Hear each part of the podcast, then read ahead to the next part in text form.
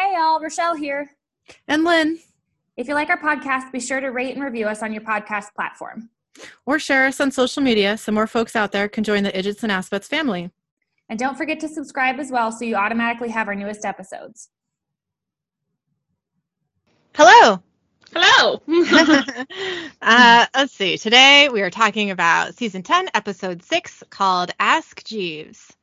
So we start out in New Canaan, right? Mhm. We just talked about this, and again, I don't remember. New Canaan, Connecticut. Uh, we're inside a mansion in a hallway. There's a portrait of a woman holding a dog. Philip, the butler, walks up to two maids who are standing in the hallway. Philip says, Now, now, I know it's a terribly sad day. Bunny LaCroix was a good woman, a fair employer with a kind heart. Uh, the two maids look like they're going to cry. Philip says, But there's work to be done. In less than 24 hours, the LaCroix family will descend upon this estate for the funeral and the reading of the will, and it is our duty to make sure this manor is in tip top shape. He looks at the portrait on the wall and says, We owe that much to Bunny. To the first maid, he says, Colette, to the master closet. that sounds ominous. You go to the to closet. the closet. Yeah. He says, I'd like you to select Mrs. LaCroix's wardrobe for the burial. To the second maid, he says, Olivia, please make sure all the lavatories are spotless. Olivia says, Why do I have to? Philip says, Now, now, you're still the new hire. Colette has seniority. He claps his hands twice and says, Chop, chop, there's no time to waste. So Colette hurries up the staircase and Olivia heads in the opposite direction. Uh, we cut to Bunny's walk in closet in the master bedroom. Colette selects a suit and a shirt. She opens the jewelry box and chooses a brooch. She then takes a pearl necklace out and puts it on. Uh, she hears a door open and looks around, but doesn't notice anything. She goes back to admiring herself in the mirror, uh, but then hears a door close nearby. She walks out of the closet into the bedroom towards the door and hears footsteps. She turns around and gasps. Bunny LaCroix is standing behind her. yeah, don't, don't, wear, don't wear her pearls. What are you doing? Like, dude, I don't know. It's like I mean, it's not like she was taking them, but like still. Still, you know. you're not supposed to try on the stuff. You know? Don't know. no. Yeah. Yeah. Uh, Colette says, but you're dead. Bunny is glaring at Colette and walks towards her. Colette keeps backing up until they are out in the hallway. Bunny then rips the pearl necklace right off of Colette's neck. Uh, the necklace breaks and all the pearls scatter on the floor. Colette tries to back up more and topples right over the banister, screaming. She falls through a glass table on the first floor, then lies dead on the floor, surrounded by broken glass, as Bunny stands by the banister on the second floor looking down at her. Philip runs to where Colette is uh, and then looks up at Bunny. He says, What have you done? Bunny just turns and walks away. And then we get our opening title sequence. So we cut to uh, the Shady Hills Motel parking lot. I don't know if I'd stay in a motel. It's a Shady little sketchy. Yeah, it's like it's right there in the title, man. Like, yeah. Like, don't go don't there. do it. Yeah. Uh, Dean is fixing the Impala's headlight. Uh, Sam walks up carrying two tiny coffee cups. Sam says, Hey, yo, individually brewed. He hands one cup to Dean and says, Technology, man. Dean says, Real men don't drink out of cups this small. he smells the coffee, then asks, What is that, a cinnamon roll? Sam says, It's a glazed donut. Look, man, if you don't want it, I.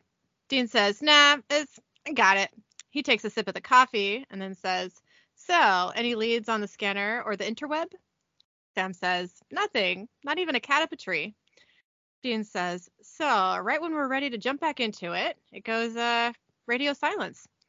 Sam says, Murphy's Law. Dean says, Well, Murphy's a douche. Hey, you feel like taking a detour to Connecticut? Sam says, What? Dean holds up his cell phone and says, uh, Found it while I was dust busting. He hands the phone to Sam, and Sam says, One of ours?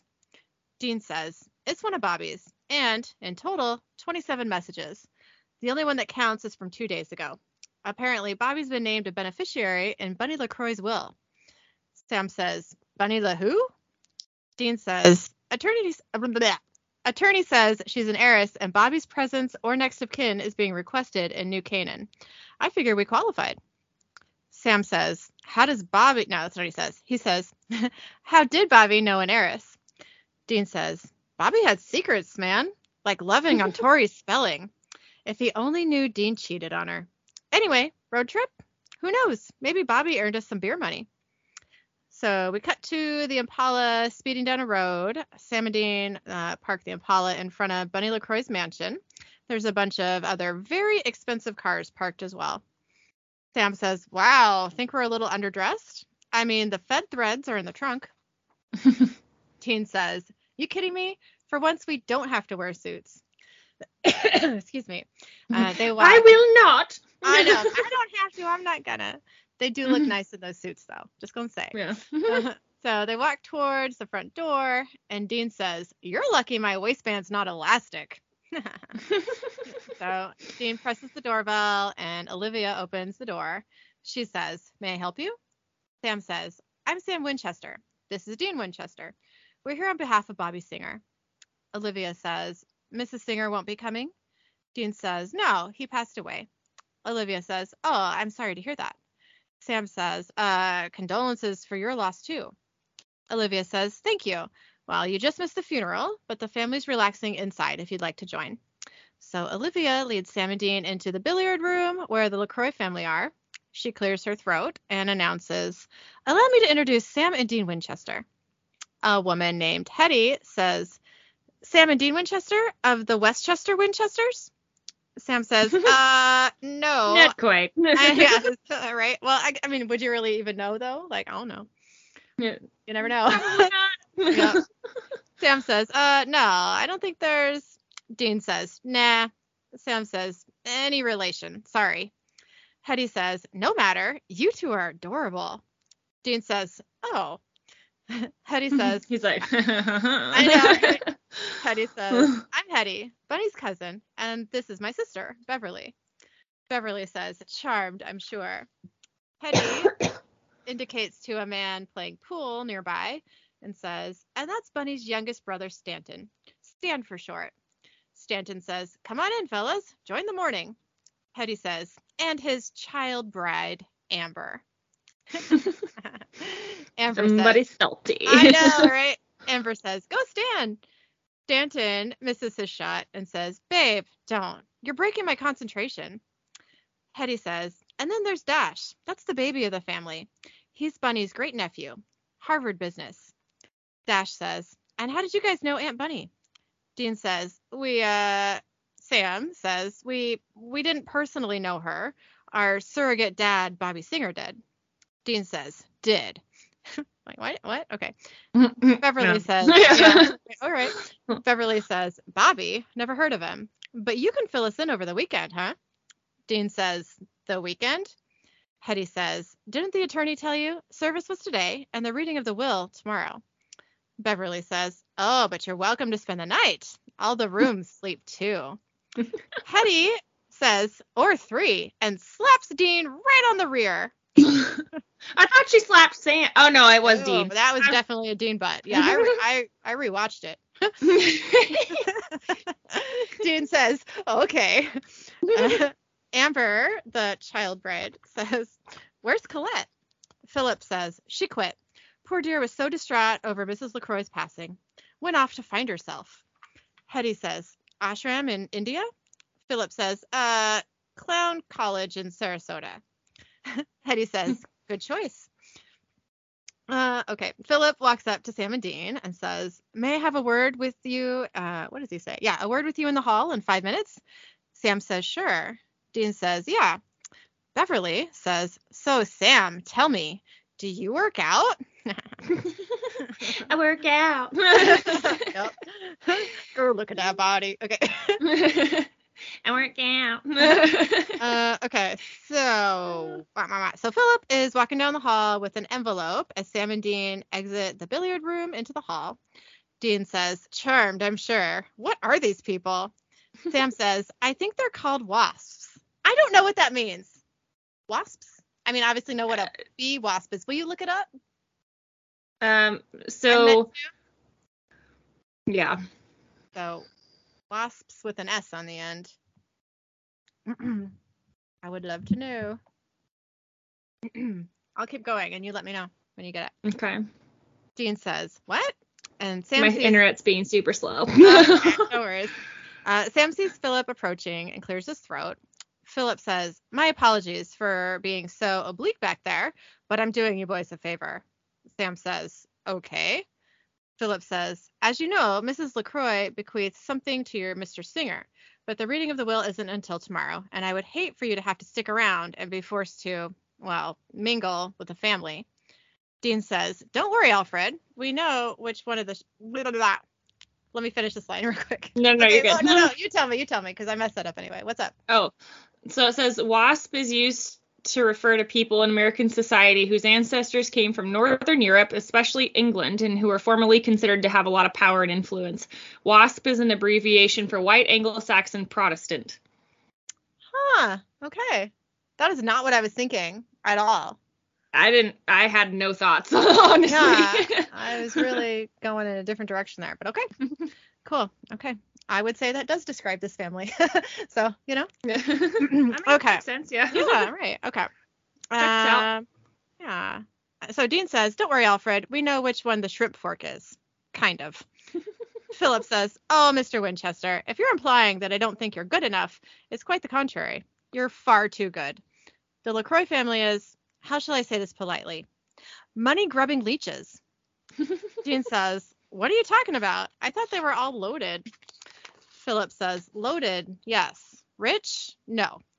The recession hit every one of them, and I'm afraid, uh, oh, that's not right. I'm afraid if they knew what Bunny left you, those vultures would try to stake claim. And since the attorney kindly agreed to a handoff, you don't have to be subjected to their scrutiny. He hands the envelope to Dean. Uh, Sam says, Do you have any idea how Bunny and Bobby knew each other? Uh, just then, Olivia comes into the hallway. Philip says, Not in the slightest. Uh, now, if there's nothing else, shall I have Olivia show you out? Dean says, No, no, that's, uh, we got it. Thanks. Uh, so Olivia and Philip head back down the hall. Dean opens the envelope and pulls out a large jeweled cross on a chain. Dean says, Huh, kind of fancy to leave a guy like Bobby. Sam says, You thinking what I'm thinking? Dean says, If Bunny was banging Bobby, then maybe these rocks are real. so we cut to inside a pawn shop. I love how that's immediately where they go to is like they were banging. You know, like I mean, you know, maybe. Good for Bobby. I mean, you never don't know, but yeah, it's just kind of funny. yep, yep. Uh, uh, Dean says, uh, "What do you mean it's not real? The old bag was rolling in it." The pawn shop employee says, "Well, looks like the old bag's got a soft spot for fake rubies and cubic zirconium. this is interesting, though." Uh, he pulls the top off the cross necklace and says, "It's a key." Sam says to Dean, "A key to what?" Dean says, "There's one way to find out. Ask Jeeves." So we cut to uh, a bedroom in Bunny's mansion. Stanton says, Beverly saw you sexting at dinner. Amber, the child bride, says, Okay, listen, she's like in her late 20s, maybe early 30s. Like, she's not that young, really. no. Like, I don't just- yeah, okay. Um, okay. Uh, Amber says, Bev doesn't know what the hell she's talking about. I was texting my mom. Stanton says, an emoticon of a peeled banana. Amber says, she likes fruit. Stanton says, just admit it. You're cheating. Amber says, and you're drunk, not to mention paranoid. She points to a portrait on the wall of Bunny and her husband and says, just like Lance, he was always accusing poor Bunny of sleeping around. Stanton says, because she was. My sister was nothing but a two bit hooker in Chanel. Amber says, how dare you? Your sister's dead. She goes into the bathroom and slams the door shut. Stanton, to the portrait, says, What the hell are you looking at? Good riddance to you both. He hears a voice call out, Stanton. He says, What? Amber, from behind the bathroom door, says, I didn't say anything. The voice says, Stanton. So Stanton opens the bedroom doors and walks out into the hallway. He hears the voice again as he walks down the hall looking around. Suddenly, Lance, who is Bunny's dead husband, uh, is in front of him with an axe. Stanton says, No. Uh, uh, and then, as Amber comes out of the bedroom into the hall, Lance chops Stanton's head right off, and Amber screams. So we cut to Sam and Dean parking baby in front of Bunny's mansion. There's a police car there. Sam rings the doorbell and Philip opens the door. Dean says, Everything okay? Philip says, Not really. Sorry, I had to burp for a sec. Oh, gross. that was not okay. Ew, okay. Ugh, okay, I'm dying here. Okay. Uh, he holds the door open as Sam and Dean walk inside. Dean says, Yeah. Sam says, Thanks. Philip says, I presume you gentlemen left something behind. I'll check the front closet for burlap. Dean says, I got news for you, Mr. Belvedere. The jacket's canvas. Detective. Don't you make fun of my jacket? All right. not you rat bastard. Uh, so Detective Howard says, You two were here earlier? Dean says, Yeah, who wants to know? Uh, Detective Howard flashes his badge and says, Detective Howard, New Canaan PD. Congratulations, boys. You're now officially murder suspects. Dean says, I'm sorry, what? Detective Howard says, Yeah, Buddy LaCroix's brother Stanford was killed this evening.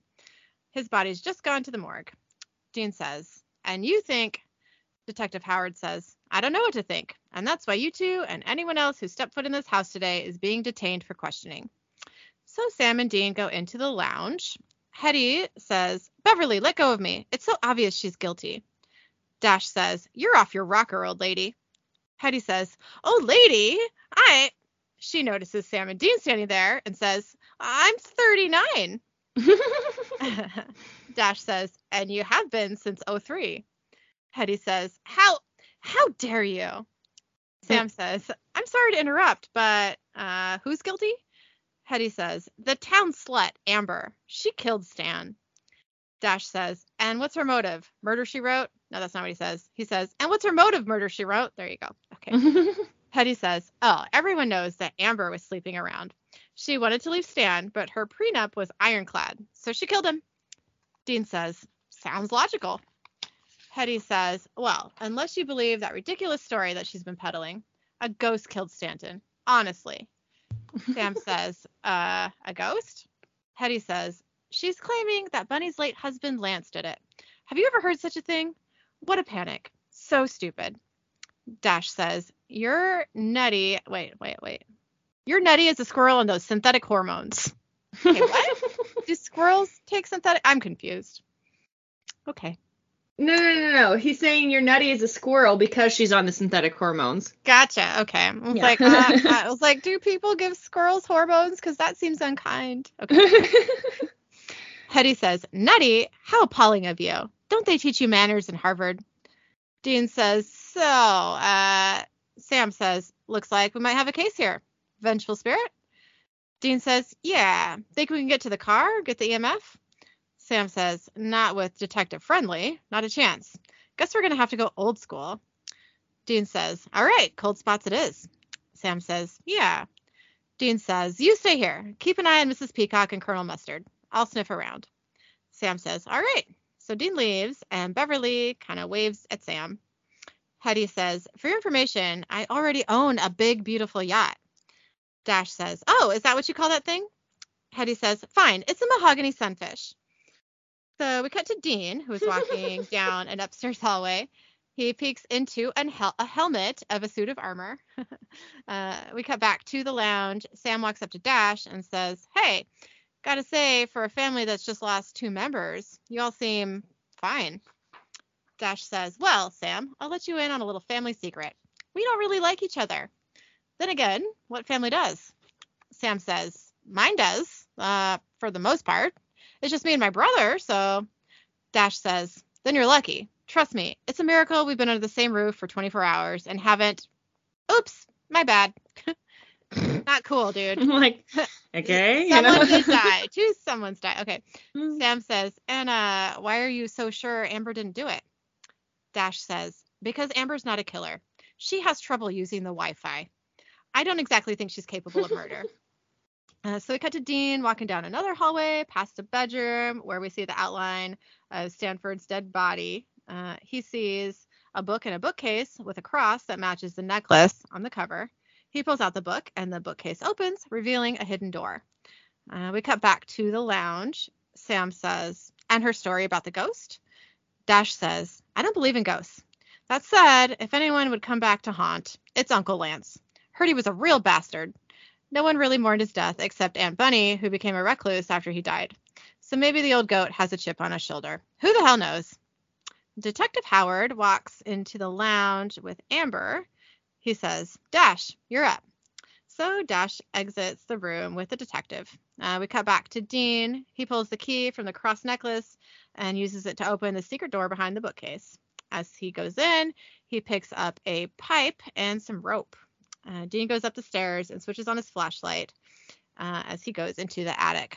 He sees a rolled up rug with feet sticking out of it, which is never good. Nope. Uh, yeah. Then he, fear- he then he hears footsteps. Uh, it's Olivia. She says, "Dean." Dean says, "Olivia." Olivia says, "Thank God! I thought you were him." Dean says, "Him who?" Olivia says, "Philip, the butler. He locked me in here because I wouldn't lie to the te- detective about what I saw." Dean says, "What did you see?" Olivia says, "I saw him roll Colette's body in a rug." Dean says, "Clown College Colette? The butler killed her?" Olivia says, "No, no. He just he just hit her." Dean says, "Then who killed her?" Olivia says, "I know this is to sound crazy, but I saw it with my own eyes." Dean says, "Let me guess. Lance's ghost." Olivia says, "No, Bunny's." So we cut to the lounge. Sam is playing cards at a table with Hetty and Beverly. Dean and Olivia walk in the room. Sam says, "You know what? Uh, excuse me." Beverly says, "No, no, stay." Uh, but Sam walks over to Dean and says, "Hey, so?" Dean says, "You seen the butler?" Sam says, "No. Why?" Dean says, "Cause if anyone has answers, it's him. We're dealing with two vengeful spirits. Apparently, Aunt Bunny had a bee in her bonnet as well." Sam says, uh, "Husband and wife tag team killer ghosts." Dean says, "Well, got to keep the marriage alive somehow. The key is uh, hidden. Wait, the key is to a hidden attic." Sam says, Why would Bunny want Bobby to have a key to her attic? Dean says, I don't know. It gets weirder. I found Olivia and Colette locked inside. Sam says, Clown College Colette? I just love that that's what they call her. Clown College Colette. Dean says, Yeah, but she ain't studying balloon animals. She's dead. Sam says, Now what does the butler have to do with all of this? Dean says, He's the one who locked them in there. And I don't know why, but he's covering for the spooks. He's acting like they're Renfield. Sam says, All right, we got to find him. I'll take upstairs. You take down here. Dean says, All right. So Sam heads upstairs. Detective Howard calls from below, Sam Winchester. But Sam hurries away down the hall. The detective yell, yells, uh, Where did you run off to? Sam goes around a corner and finds Beverly standing there, who says, Well, well, well, what do we have here? What you doing snooping around these halls, hmm? Sam says, uh, Beverly says, up to no good. Why don't we get up to no good together? You know, they say women just get better with age, like a fine wine or or cheese. Sam says, uh, I, uh, I, I know. Sam says, I'm lactose intolerant, so. Beverly, Beverly says, Oh, come on, Sammy. Don't be coy. We have a good 10 minutes before my interrogation. And I bet a young buck like you can do a lot in 10 minutes. And she very obviously checks him out. Hmm Sam says, Uh, I'm right behind you. Beverly turns around to walk into the bedroom and says, Right behind me. Oh, could you just give me a hand with the zipper? I always have such a hard time. Uh, but Sam has already escaped down the hallway. He's like, okay, bye. Yeah. right. Uh, so we cut to Dean on the first floor. He finds the door to the butler's quarters. He picks up a large wrench and goes inside. Philip says, uh, leaky faucets down the hall. Dean says, cut the crap, Wadsworth. What are you doing hiding dead maids in a secret room? Philip says, I know it all looks rather peculiar, but I can explain. So we cut to Sam going into the kitchen. He sees blood on the floor and grabs a knife. He finds Philip's dead body with a knife sticking out of his back. Sam pulls out his phone. We cut back to Dean uh, in Philip's quarters. Dean says, So you hid Colette's body in the attic so that she wouldn't steal Bunny's thunder? Philip says, I couldn't stand the thought of overshadowing overshadowing Mrs. LaCroix's funeral with another death. She deserved a proper fare- farewell. I owed it to her. Dean says, Well, that's crazy. Philip says, No, Mr. Winchester, that's loyalty. Uh, Dean gets a text from Sam that reads, Just found Philip, dead. Dean turns towards Philip, and Philip throws him across the room. As Dean gets back up, he sees a pile of clothes and skin by the door. Ew. He's gooey. Yep. He gooed out. out. So he calls Sam. Sam says, Dean. Dean says, Sam. Sam says, Yeah? Dean says, It's no ghost. Sam says, What? Dean says, It's a shapeshifter. So we cut to Sam and Dean standing by Philip's body uh, near the kitchen. Sam says, So the shifter is getting its jollies by impersonating dead people. Dean says, Yeah, first Bunny, then Lance, now Philip. Guess we can rule out the butler did it. Uh, Sam and Dean go into the kitchen. Sam says, and the creep just shed, so now it could be anybody, even you. Dean says, or you. We need to find some silver.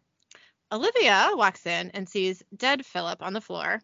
She says, Oh my God. Dean says, Hey, he was like that when we found him. Olivia says, Who did this? Sam says, We don't know yet, okay? Now listen, calm down. I know you think he was working with ghosts, but there's something way worse going on here.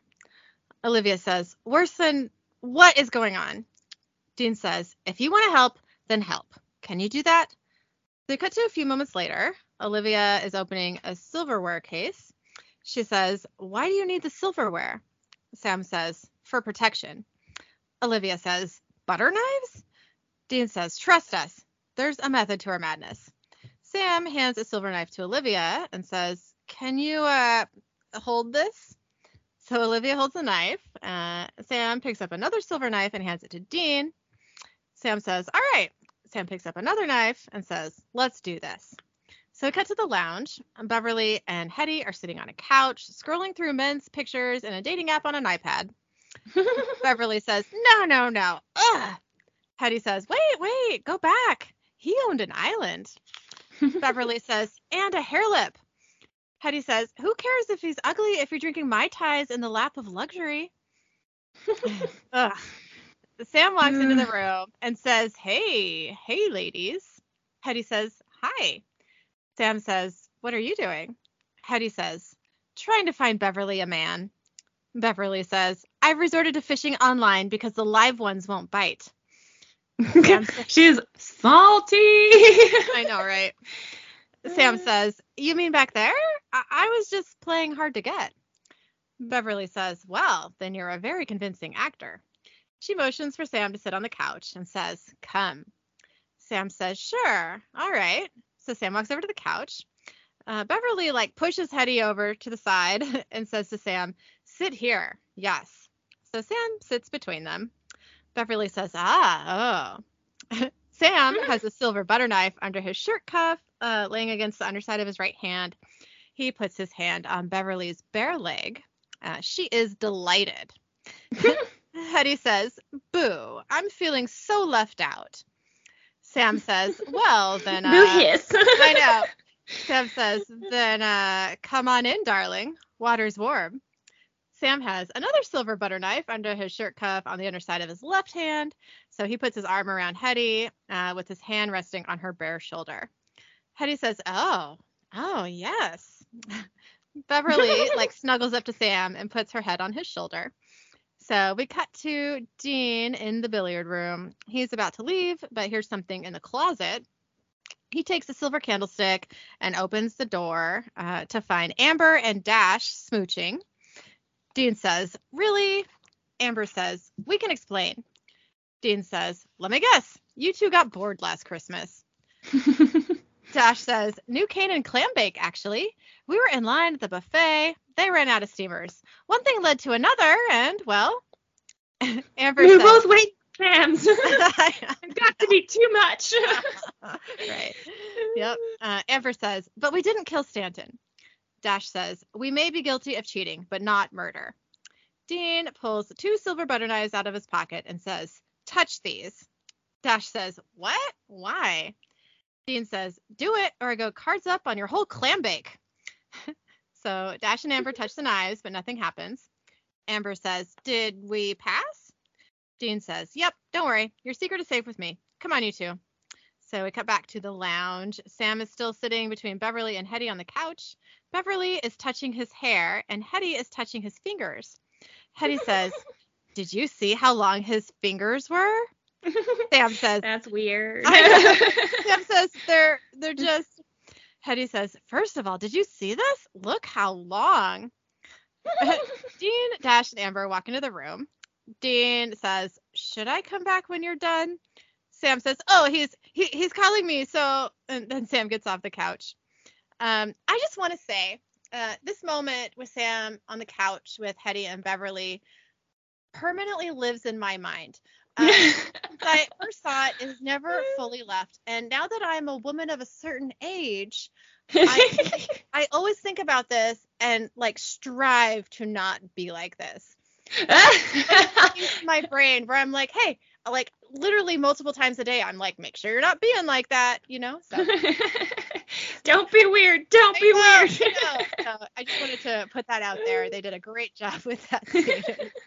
Just yeah, permanently being in the back of my mind. Um, okay.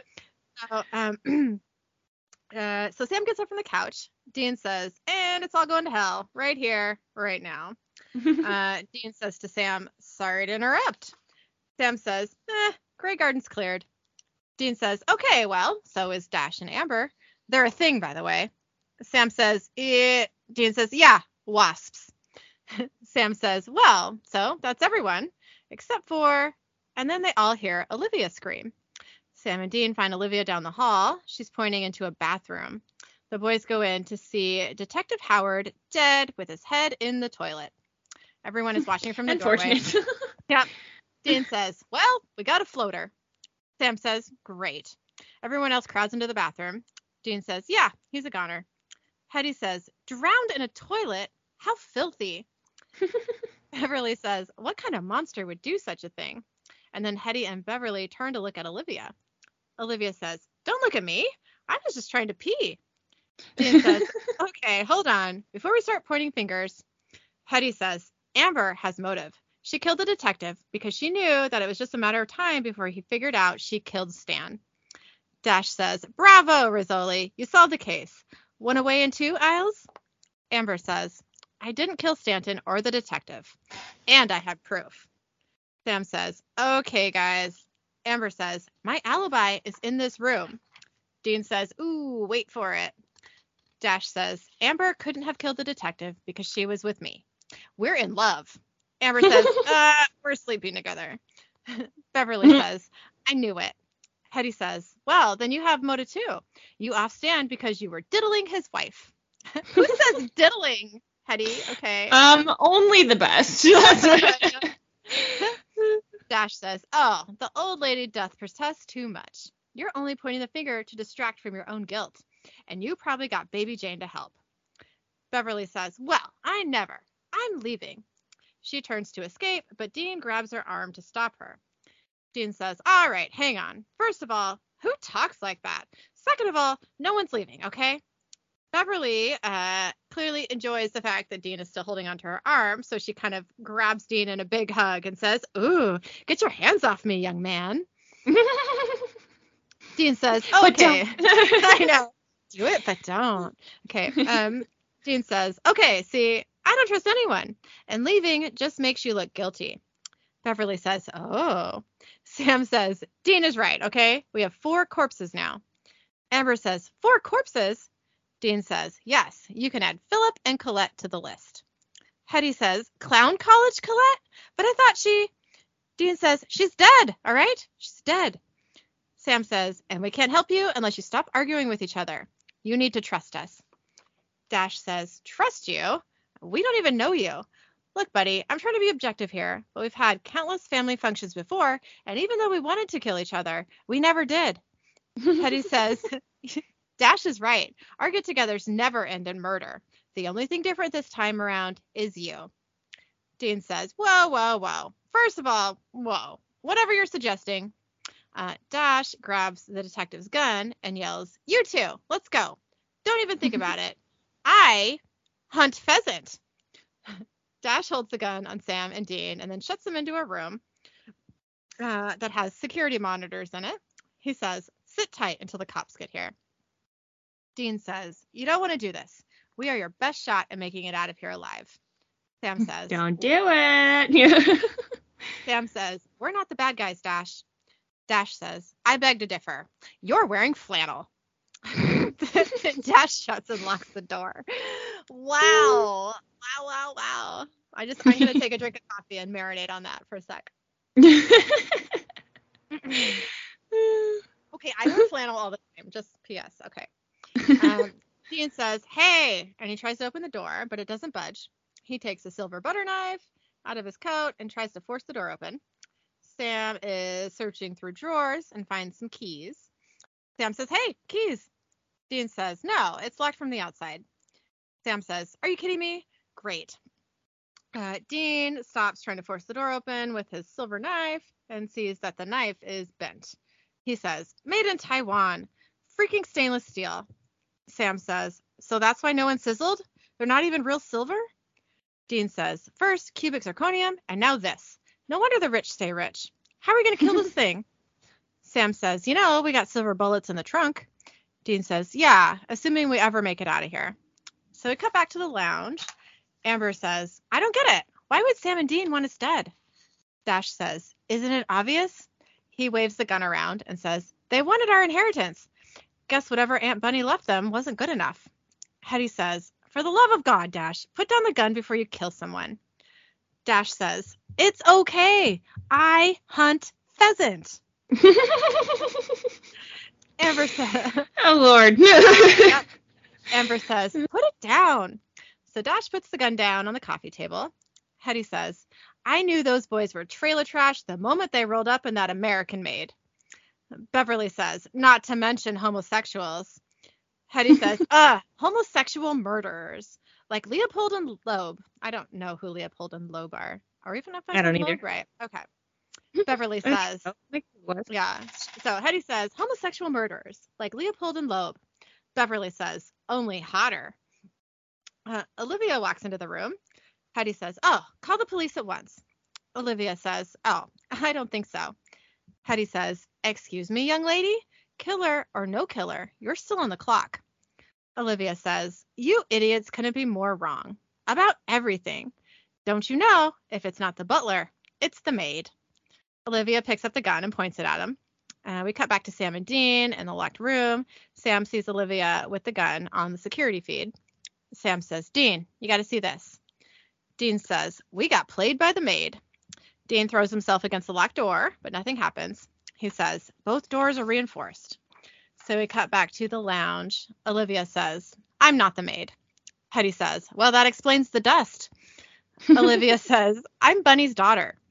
Beverly says, What are you talking about? Bunny didn't have a child. Olivia says, Oh, yes, she did. A very devoted one. I loved Mother more than anything, which is more than I can say for any of you.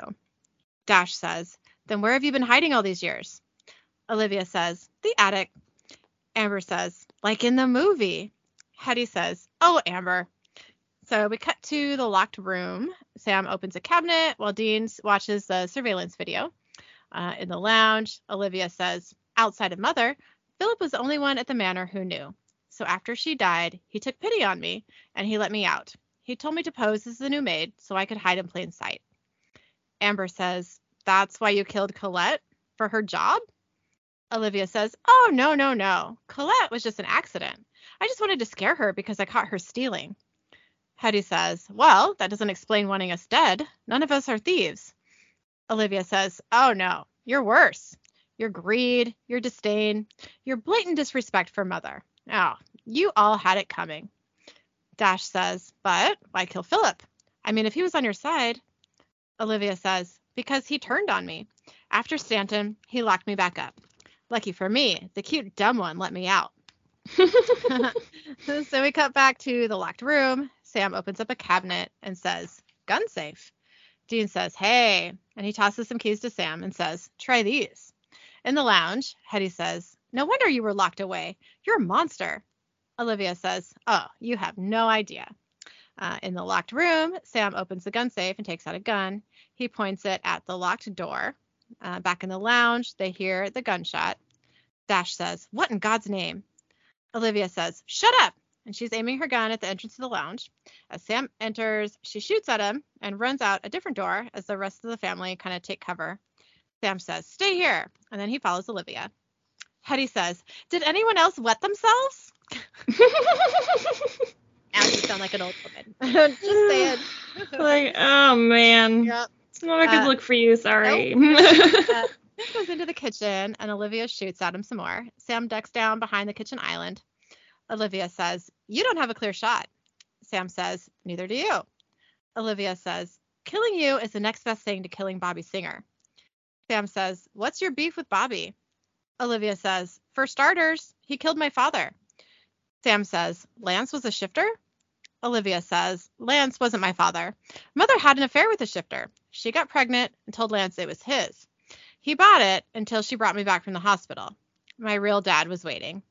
Lance put up a fight, but he was no match for a shifter. And just as my dad was about to take me, the hunter became the hunted. Sam says, Bobby. Olivia says, After Bobby killed my father, he came after me. Mother pleaded with him to spare me. He agreed under one condition. Sam says, That she keep you locked up. Olivia says, For my safety and the safety of others. Mother told the family she lost the baby and she locked me in the attic. But she remained devoted to me until the very end. Even got Bobby to promise to take care of me if anything happened to her. Sam says, Wait a minute. Then Bobby spared you. You should be grateful. Olivia says, For what? Keeping me locked up my whole life? It would have been kinder to kill me. Sam says, Olivia, you don't have to do this. Being a monster is a choice. Olivia says, That choice was made for me long ago. Why haven't you taken a shot? Oh, you don't have any silver bullets, do you? Olivia is now pointing the gun directly at Sam, but she is shot from behind by Dean. After she drops, Dean shoots her seven more times, which is a little unnecessary, but okay. Uh, so we cut to some time later. Sam, Dean, and the family are walking out the front door. Dash is talking on his cell phone. He says, Yes, officer. Yes. Thank you very much. Yes. No, you can't miss it. Big house on the end of the street. All right. Bye now. Dash says to Sam and Dean, Guys, police are on the way. What a mess. I owe you two an apology. Sam says, Don't sweat it. I mean, you were just protecting your family, and there's nothing wrong with that. Dash says, So I spoke to Aunt Bunny's attorney. He said outside for the pendant, everything was left to Olivia. Dean says, Hey, you know what? Speaking of that, you guys should keep it. Dean hands the cross key pendant to Dash and says, It's a key to the attic. Dash says, Bobby must have really meant something to Aunt Bunny. How can we repay you? Dean says, You know what? Just forget we were ever here. Dash says, But you like saved our literally lives." don't talk about it I again. know, right? yeah. Dash says, But you saved our lives. I want everyone to know what heroes you. Dean says, Look, pal, the fact that we pulled your bacon out of the fire is nobody's business, okay? Hey, I'm serious, Izod. Put a pin in it, or we'll come back for your preppy ass. Uh, then Sam and Dean drive off in the Impala. In the car, Sam says, Dean, what was that all about back there? Dean says, What are you talking about? Sam says, I mean, all those extra shots after the shifter was already dead. What was that? Dean says, I don't know. Target practice? Sam says, Come on, man. I'm serious. You sure it wasn't, I don't know, demon residue or something to do with the mark? Or Dean says, No, no, none of that. Sam says, Right. Look, man, I gotta be honest. Dean says, Oh my God, Sam, it was my first kill since I've been back. You know, I got a little anxious. I wanted to make sure it was done right. Plain and simple. It's why am I even explaining this to you? Then Dean turns on the stereo and turns it up. Sam says, Dean, I. But Sam stops talking, shakes his head, and looks out the window. And credits. Okie dokie. So you'll have to excuse the wind chimes in the background. They're kind of loud.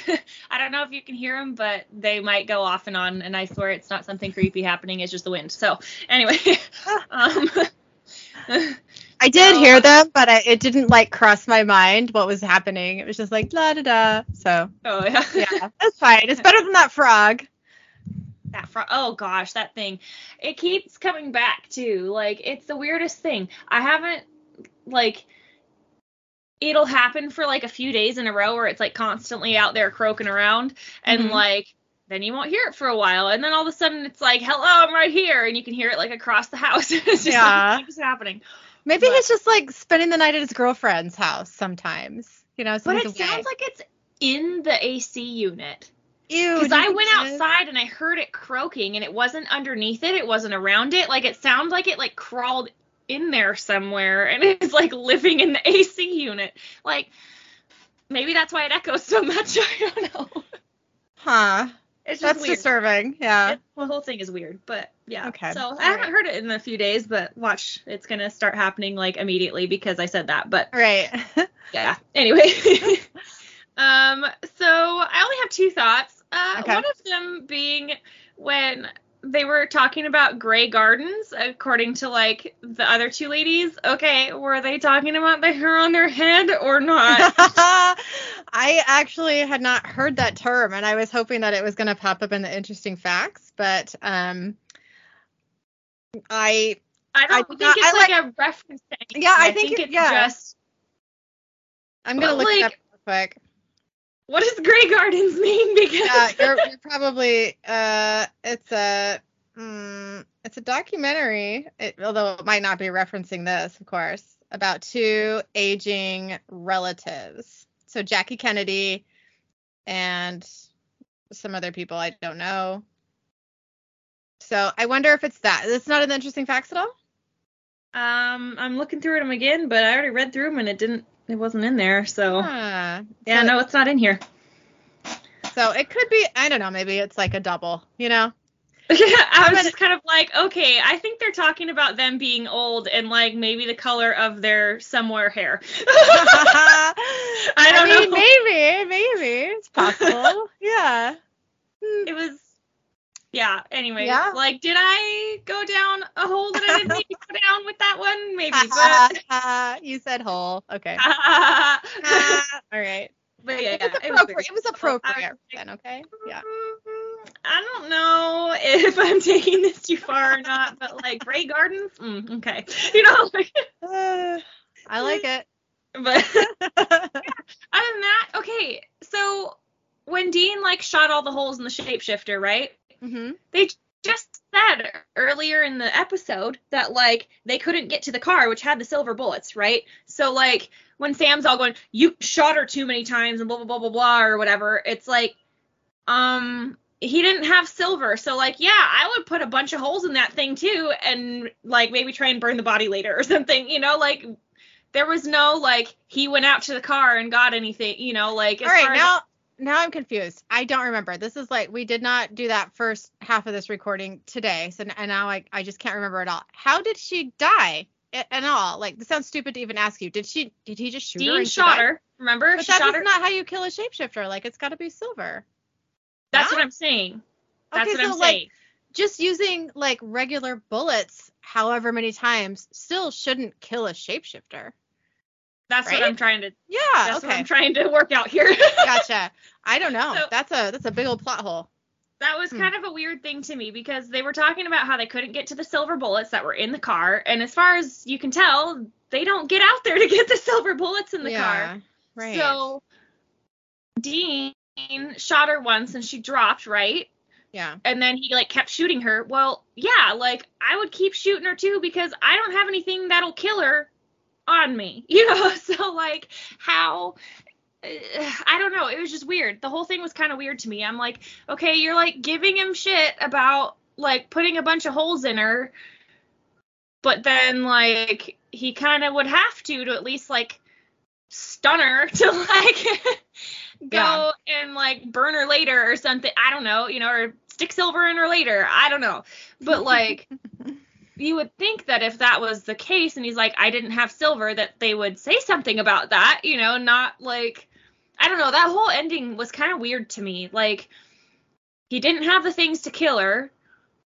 But in theory, he killed her just shooting her a bunch of times. But how if he didn't have the silver? Because they said earlier in the episode they didn't have the silver, and they didn't say anything about him getting silver either. So maybe it's just assumed that he was able to get the silver at some point. But like, what? I guess yeah, I guess we have to assume that, but that's weird. Maybe there was like a deleted scene where that was spoken of at the very least, but I don't know. maybe. Yeah, I don't know. Still, It you think that's pretty important? Yeah, like That's weird. Okay. how are you killing this thing if it if you don't have things to kill it with? You know, like Yeah. And I do agree with you. Yeah. I mean, that that wouldn't be weird for him to shoot her that many times in that scenario, but no, it was Yeah. just kind of the whole thing. The whole that was weird. yeah, that is weird. Yeah. Oh. Okay. But anyway, um, what was your favorite moment from this episode? Okay, well, I know I talked about this moment already, but it is my favorite moment because it literally lives in the back of my head nonstop all the time. And that is when Sam is on the couch with the two cougars Mm-hmm. and they're talking, you know, and he's like, oh, bring it in, ladies, you know, 'cause he's trying to like see if they're the shifter with the silver or whatever. yeah. And, and they're like, look at his hands. His fingers are so long. And like, that's just so creepy. Uh, yeah it's so creepy. yeah it was you know as much as like sam has like the older ladies hitting on him i don't remember another time where he has like you know shown interest back or kind of he like he kind of provoked this situation only to get his results of course uh, are you the shifter but you don't you don't really see that in any other episode that i can remember anyway so it's kind of fun to The see one where he dances with the old lady at the thing with Sarah, the one with Sarah in it. sure but like But that he didn't not- provoke that. he didn't just, provoke any of that he just let But her he kind of had to him. play along to like, That's true. you know, do. but he wasn't like, yeah, I, I don't know. This one seemed a little bit more suggestive, but uh, but I, I liked it. I don't know. it's just so funny, so funny. And again, it, it does remind me, like, hey, don't be a creeper like that. Like, don't freak out the young folk. Not that I would do that on purpose, but and I'm gonna stop talking because I think I'm I need to stop. Okay, what was your favorite moment? What's your favorite moment? um, mine was when Dash was trying to be all like heroic and shit, and was talking about how he hunts pheasant over and over again. Ah, yeah. like, buddy, like, no, you know. Like, Mhm. Yep. nice try. It'd be one thing if you're like, I hunt bear or I hunt literally anything other than a bird, you know, like Yeah. Yeah. like you just because like okay, and first of all, you don't hunt a pheasant with a handgun. Like, right. you take a rifle to that shit and like hmm So, oh yeah, don't worry, I know how to handle this. I hunt pheasants. so, Okay, well, you don't hunt pheasants like that, so do you really hunt pheasants? you know, like, or are you the one that's like, oh look, it's over there, shoot it for me? You know, like, right. you know. That's so so- funny. Yeah. That was a good yeah. I also I don't remember who it was, but it was one of the dudes who was like, they wear flannel. And I just I loved that. I, I think it was him, wasn't it? I Or don't remember. Yeah. I think don't maybe remember. it wasn't him. I don't remember what the other one's name was, but I don't either. yeah, no, Yeah. One of Anyway. the douchebags. Yep. yeah. Yep. Yep.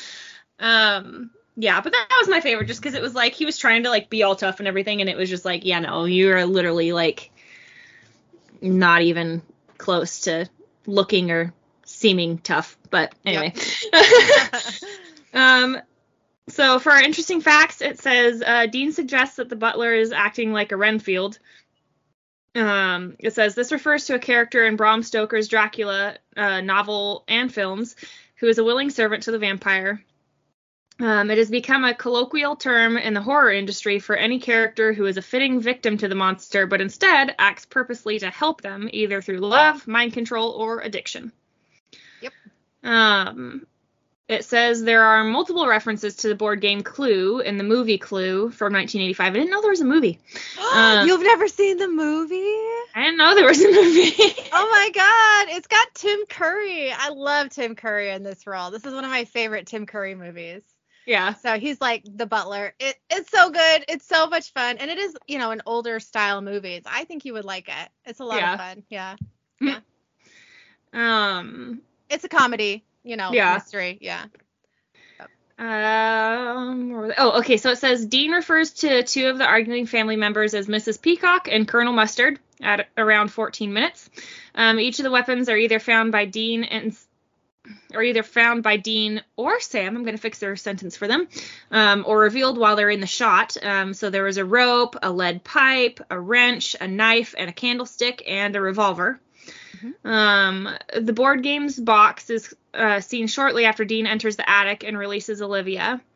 Um, and the knife is the only weapon found or revealed initially when Dean is not in the shot, um, which I don't. Okay, whatever. Um, it says, among other names, Dean called the butler Wadsworth, um, which is the name of the butler in Clue.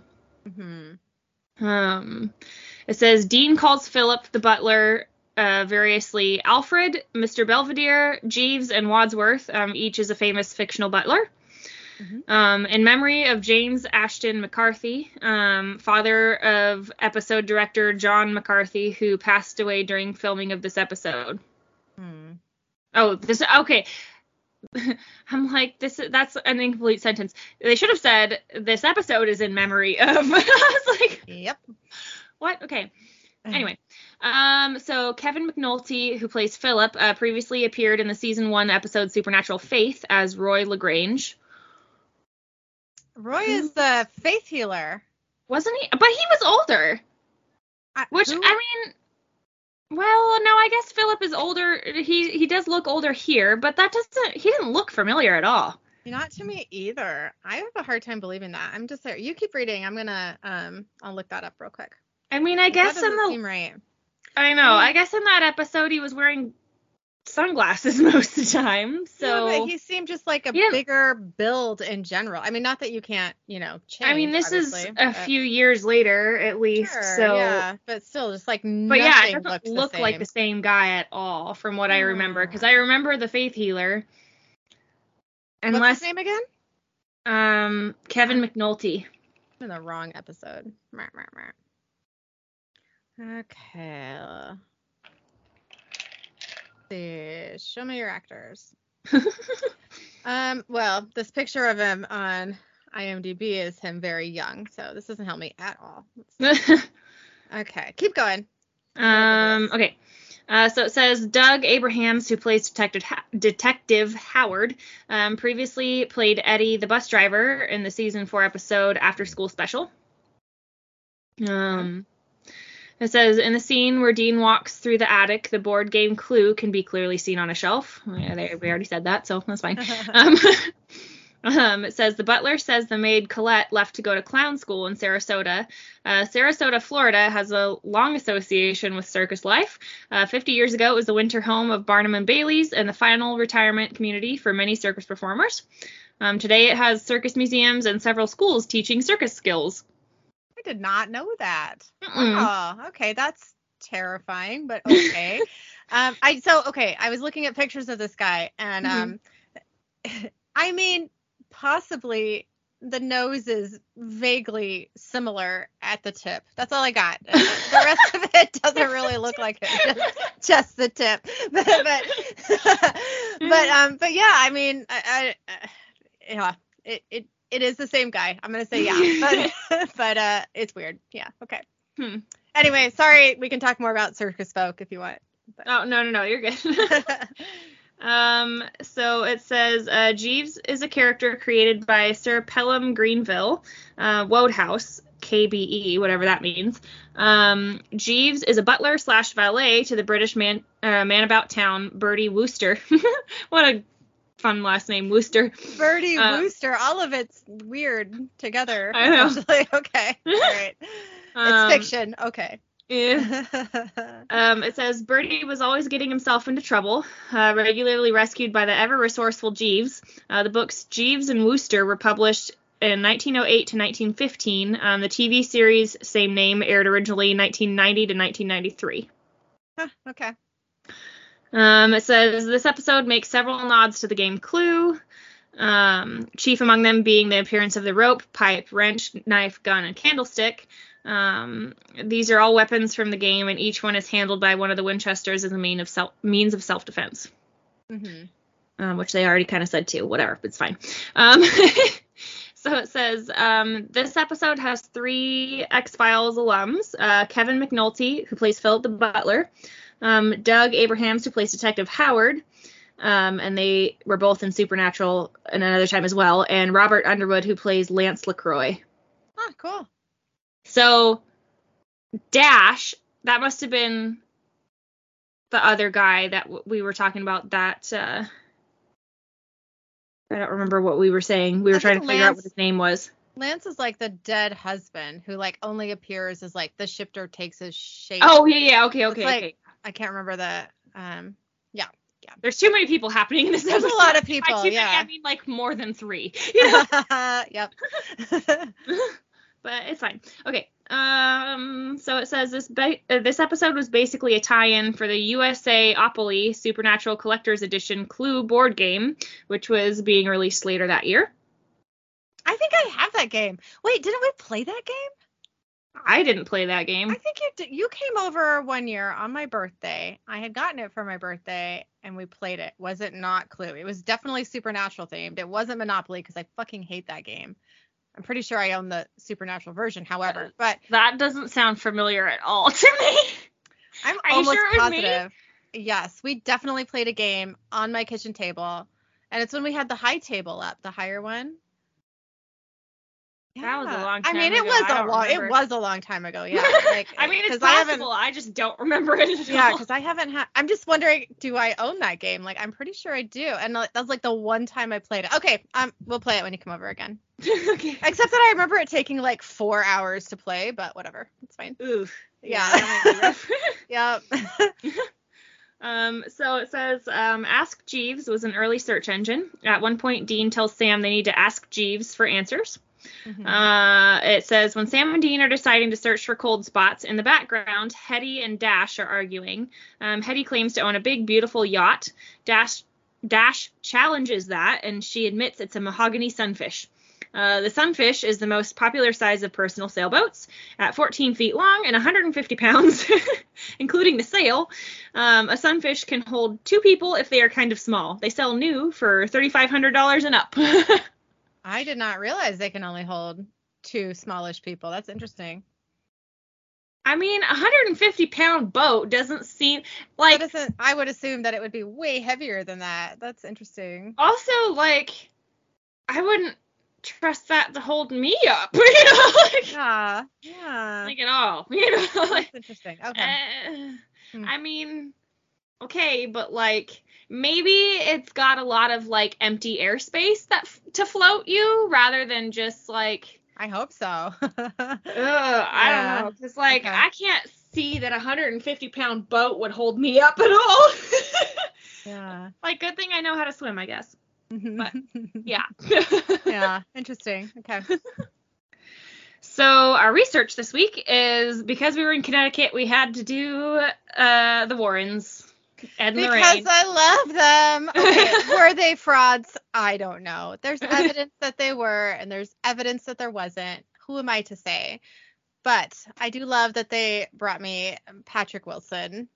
So that's all I care about.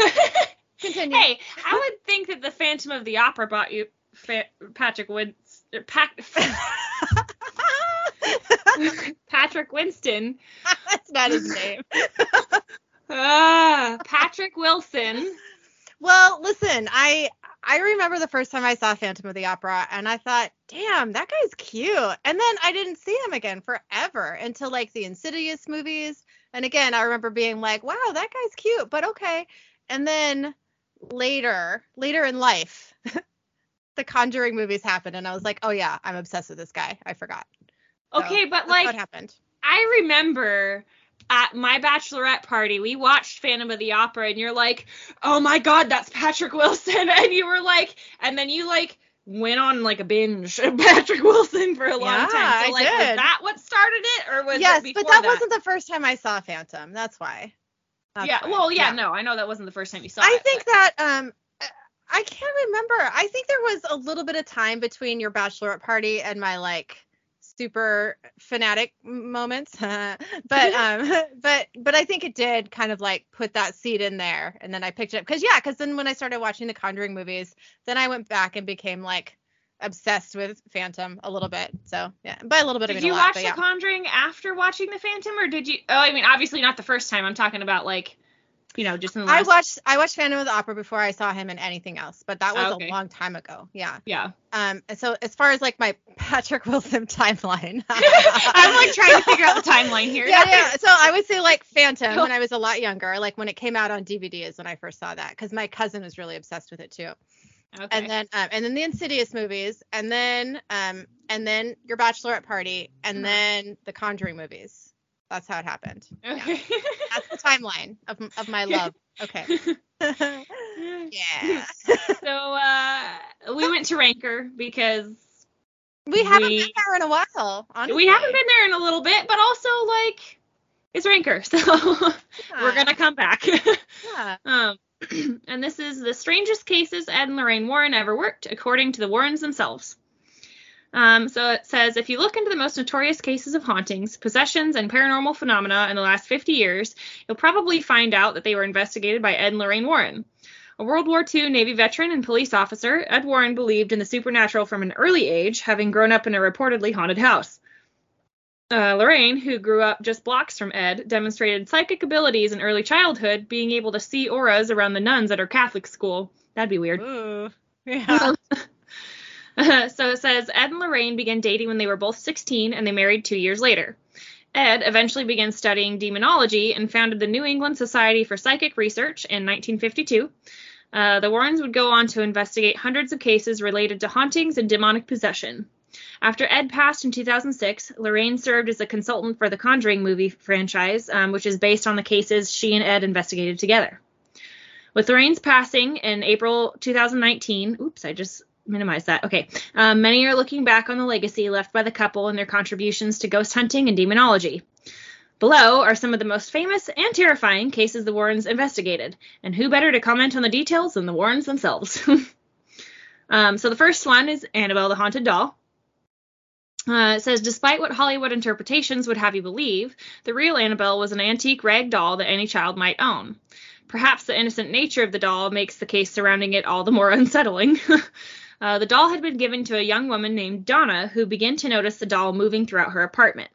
Donna's roommate, Angie, also noticed Annabelle moving, and the two called in a medium who said the spirit of a young girl was attached to the doll. Lou, a friend of Donna and Angie, thought that there was something evil about the doll, but the medium insisted the young girl's spirit felt safe with Donna and Angie. Lou awakened from a deep sleep one night to find Annabelle crawling onto the uh, onto his bed and attempting to strangle him.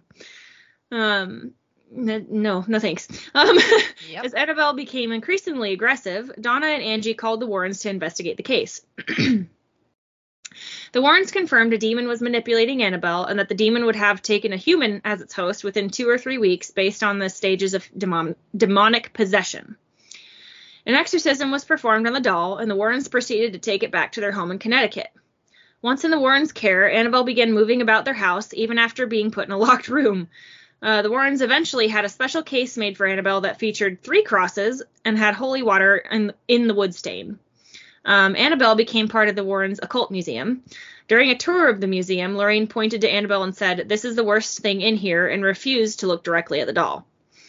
Um, Annabelle is sometimes said to move in her case. Uh, one man reportedly perished in a motorcycle accident shortly after visiting the Warrens Museum and mocking Annabelle. Um, the second Uh, thing. Oh, oh, um, no, I don't know what I was gonna say about that. Just continue. Oh, did you watch that that um that thing I sent you? I I watched liked- part of it, but I was at work, so I didn't get to finish the whole thing. I only got to like watch like ten minutes of it. Okay, yeah. It, I don't think it's much longer than that, but um, anyways, uh, it was like the the BuzzFeed Unsolved when the when Shane and Ryan were BuzzFeed Unsolved. So everyone should watch that because it's fucking hilarious. Like they go visit Annabelle. And they're not very nice to her, and it's pretty funny. Anyway, okay, continue. Um, so second one is the Perrin family haunting. Um, it says before the Warrens investigated the Smurl family, I almost said the Smurf because it looked like a Smurf. Yeah. anyway, um, the Smurl family, or the Amityville case, uh, they made a series of trips to Harrisville, uh, Rhode Island, where the Perrin family was being terrorized by increasingly powerful evil spirits. Carolyn and Roger Perrin purchased the 14 room 18th century farmhouse in 1971 to raise their five daughters, and they wrote off initial paranormal activity as the quirks of an old home. However, as activity escalated, Carolyn researched the home and discovered it had been in the same family for generations and was a site of a possible slaying as well as multiple hangings in the attic. It had also reportedly been home to a woman named Bathsheba Sherman, um, who is said to have been a practicing Satanist and a child slayer. Um, as the haunting grew stronger, the parents would smell rotting flesh and levitate in their beds. No, thank you. Um, it says Lorraine and Ed conducted a seance that quickly turned dangerous when Carolyn became possessed by an evil spirit. Uh, one of Carolyn's daughters remembers her mother speaking in tongues, levitating from her chair, and being thrown across the room. Roger asked the Warrens to leave and never come back. Reflecting on the case years later, Lorraine recalled, I knew the house was haunted. All I had to do was walk in it. We just had to find the source. The case would later be combined with the haunting of Annabelle the doll as the plot of the 2013 film Conjuring, on which Lorraine was a consultant. I didn't know Annabelle was in The Conjuring. Well, so the movie kind of opens up with like Annabelle's history. I don't really know why, other than it's like a, a Warren's case. I think it's just so sensational. And then it kind of uh, opened the door for like the Annabelle movies because that's in the same universe, same directors and all that. So, um, but yeah, it's not really it's not really relevant to the Conjuring case except for that's something that the Warrens did, you know. So Yeah, they were just involved in it. yeah. Okay. Um, so the third one is the haunting in Connecticut.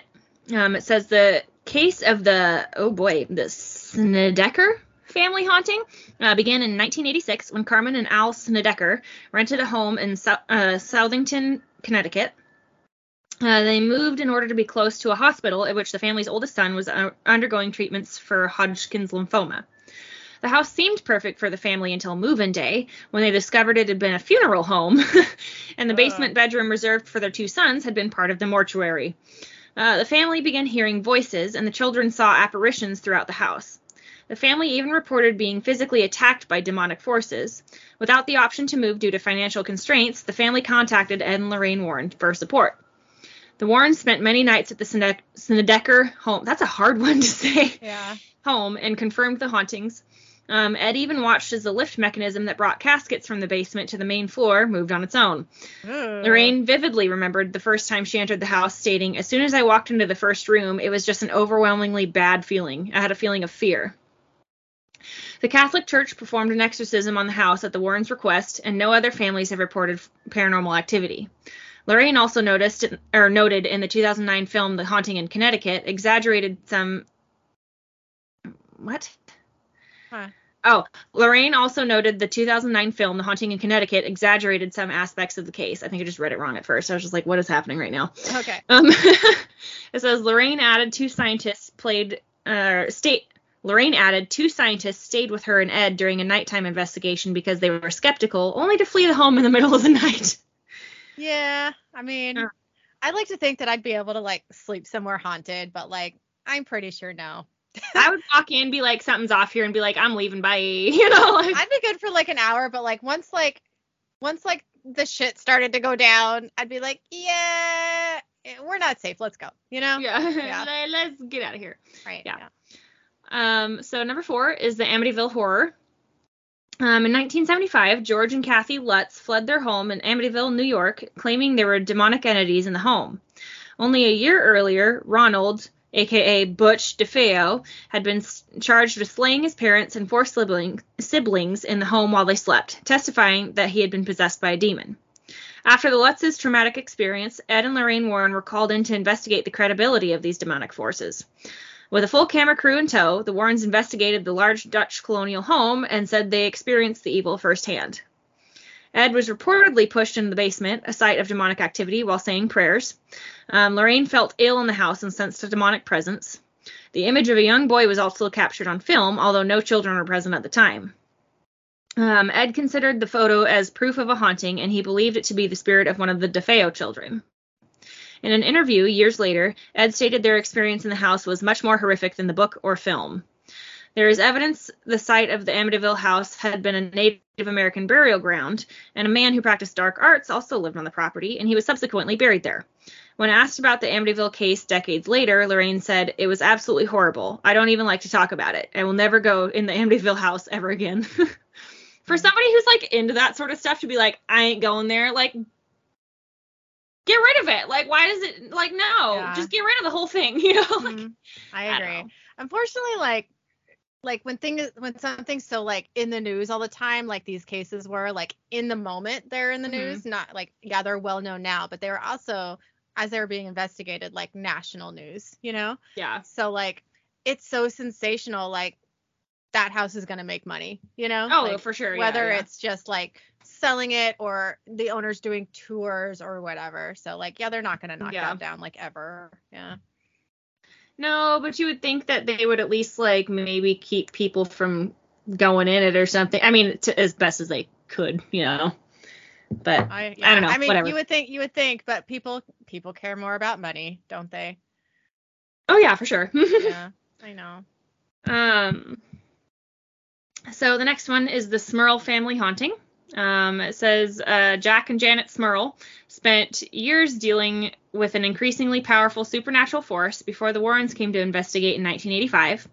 The Smurl case is unique because it spanned over a decade and the hauntings affected the entire family, though Jack seemed to be the primary target. The haunting of the family's Pennsylvania duplex began with disembodied voices and rappings on the wall, but soon turned into full fledged attacks on the family. Jack and Janet uh, both said they levitated off their beds one night, and Jack reported he was assaulted multiple times by an evil spirit known as a succubus. Uh, the family dog was also attacked, and a chandelier fell and nearly took the life of one of the Smurl children, despite the fixture being bolted into a support beam. Um, as the Warrens made their way through the home, Lorraine came to the conclusion that there were four evil spirits, including a powerful demon. There was no doubt whatsoever in my mind that this family was experiencing this, or what this family was experiencing was sheer terror being brought about um, through the ghost syndrome. Okay, uh, Lorraine said after her first visit to the Smurl home. Um, it took four exorcisms to fully weaken and vanquish the evil spirits, and the Smurls reported no paranormal activity after the fourth exorcism. Okay, but like, I thought that was something you just did like once to get rid of the things, not Yeah. over I mean, and over again. I only know really about exorcisms from, you know, media. So is that real life? No. Um, I, my only thought on that is that she, Lorian said there were four spirits there, and so maybe it was like maybe an exorcism is just good for one spirit, so they had to do four. I'm guessing. I don't know. I don't know. Yeah. I have no idea. So I have no got- idea. I mean, Yeah. I guess maybe, yeah. Yeah. Um, so the next one is the Enfield Poltergeist. Um, it says from 1977 to 79, the Enfield Polter Enfield Poker. Enfield poker face. What? yeah. Uh, Pokergeist. That's what I was gonna say. The Enfield Poltergeist. that's a hard one. Um, was an active case in England that captured massive media attention. The Hodgson family, who rented their home in Enfield, uh, reported large pieces of furniture moving on their own. The mother, Peggy, even called the police, and one officer reported seeing a small table slide across the floor.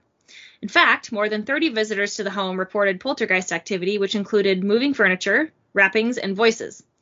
Peggy's adolescent daughters, Margaret and Janet, seemed to be the target, often going into trances and speaking in guttural voices.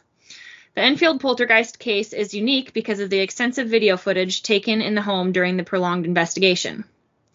Uh, this case holds the distinction of being the Warrens' first major investigation after Amityville. Um, however, they were not in, as involved in the case as the film adaptation The Conjuring 2 suggests. Ed did say of that case, those who deal with the supernatural day in and day out know the phenomena are there. There's no doubt about that. Um, in reference to the video footage taken inside the Hodgson home, Ed noted, Now, you couldn't record the dangerous, threatening atmosphere inside that little house, but you could film the levitations, teleportations, and dematerializations of people and objects that were happening there, not to mention the many hundreds of hours of tape recordings made of these spirit voices speaking out loud in the rooms. Um, although skeptics say the case was a hoax, the Warrens stood by their findings of paranormal activity. Um, uh, number seven is The Devil Made Me Do It. Um, it says, sometimes known as the demon murder case, the, de- the Devil Made Me Do It case involved the demonic possession of a young boy. Sorry, I've got like a cat hair or something stuck to my nose, and it keeps tickling me on the end of the nose. It's driving me nuts. Um, Oh, I was just holding Steve before we started podcasting, Mhm. so I'm probably covered in his hair, but that's fine. Um, okay, so it says the Warrens were initially called in to investigate when 11 year old David Glatzel uh, began showing signs of demonic possession. Um, as Lorraine described in an interview, one minute David would be intently drawing at the kitchen table, and in the next moment he was no longer an 11 year old boy. Lorraine saw a black mist form next to David, indicating the presence of a demon. Ed and Lorraine called in the Catholic Church. A team of six priests, including three from the Vatican, performed an exorcism on David. Although the demon did leave David's body, something said or said to have gone terribly wrong. Arn, I'm guessing, Cheyenne Johnson was the boyfriend of David's older sister, Debbie, and considered by those around him to be an all American boy. He was present for David's exorcism, and he challenged the demon to leave David's body and come into his own. According to Johnson and the Warrens, the demon did just that. When you challenge the demonic, it doesn't act it doesn't act at that particular given time. It waits until you're the most vulnerable and then it strikes, Lorraine said of the incident. Um, it was shortly after the exorcism that Johnson fatally stabbed Alan Bono, um, Debbie's boss and landlord, during a heated argument. Johnson said the demon, er, the demon, hmm. I almost said demonic, and then it was just demon, so that's fine. Um, Johnson said said that the demon forced him to commit the crime. Um, Johnson was eventually convicted of manslaughter and served time in prison. Uh, Lorraine Warren later consulted on a book adaptation of the case, The Devil in Connecticut. Um, yeah, that's the that's kind of the, what the the third Conjuring movie is about. And uh, okay. I think it's a notable case because it's like the first time in history, I think in this country anyway, where like his defense, you know, at his trial was that he was possessed by a demon. So that's why it's kind of notable because it's like the first time that's happened. So, okay. Whether it's true or not, whatever, but that was yeah that was his defense. Yeah. Yeah. Mm-hmm. Um, number eight is the Borley Rectory haunting. Um, although the infamous Borley Rectory burned down decades before the Warrens came to investigate, the neighboring Borley Church still stands, and the church is said to be a site of paranormal activity. Okay, but let me just like, isn't that supposed to be off limits, like churches? what? Oh, getting like haunted? You mean? Yeah, like it's supposed to be like a house of God, and like you can't have demons in a house of God. You know, like uh, I know nothing about that topic. You're gonna know way more than I do about that. So yes. To me, right know. off, this sounds fishy, but that's fine. Okay. okay. Um, it says the original Borley Rectory was reportedly um, built on the site of an old monastery where a nun was buried alive in the walls of the building after attempting to run off with a monk. what a story. Okay. Um, the subsequent hauntings were made famous by Harry Price, um, one of the first paranormal investigators who docu- documented documented a long series of phenomena that remains a matter of debate. Apparently, I'm just like running all the words together at this point. That's all good. Um, it says Ed had been interested in the case since reading Harry Price's famous book, The Most Haunted House in England, while serving in the Navy during World War II. Beginning in 1976, the Warrens made over two dozen trips to the site of the Borley Rectory and Church. Lorraine described her first visit to Borley as a phenomenal experience. She explained that during the visit, a skeptical reporter began feeling ill and couldn't breathe. Later that night, Lorraine and their reporter listened to a tape recording of the event where a disembodied female voice could be heard saying, Hit him, hit him, repeatedly. Yuck. Um, yeah. Lorraine theorized it could have been the spirit of the nun who had been buried alive. Uh, the Warrens also reported that they captured a ghost photo of a monk inside the church during one of their many investigations. Hmm. Um, number nine is the White Lady of Union Cemetery. Uh, it says the White Lady of Union Cemetery is probably one of the most famous hauntings in Connecticut lore, with multiple reports of drivers seeing a woman in white wandering through the cemetery and walking along the highway. One man even claimed he saw the White Lady standing in the road uh, while a male apparition appeared next to him inside his car. The man, Rod Vexy, I'm going with, um, even appeared on television with the Warrens to discuss this encounter, to discuss his encounter. Um, it says Ed himself became so obsessed with the haunting, uh, he went on stakeouts in the cemetery for seven nights straight in order to see the white lady with his own eyes. Huh. I could hear what sounded like a woman weeping, Ed said in an interview. I could see all the, these ghost lights forming into a figure. He said that figure became the White Lady, but that other shadow ghosts appeared around her as he got closer, and that the whole ordeal, ordeal was caught on video. The video was never released to the public, but Ed noted it was a moment he'd waited his whole life to witness. Um, I think he would release it to the public. Be like, here's the proof. I, well, at the same time, I'm I'm sure everyone would be like, oh, that's fake or altered, so why? But yeah, still, still yeah. yeah. Um, I'm sure it's probably still somewhere. That's I wonder if anybody will ever release it, you know? Yeah. Not that I'm gonna watch it, but you know, like Yeah, I mean if I did, I'd be like, well, how do I know this isn't fake, right? Yeah. So yeah. Yeah. Yeah. Yeah. Um, so number 10 is the South End Werewolf.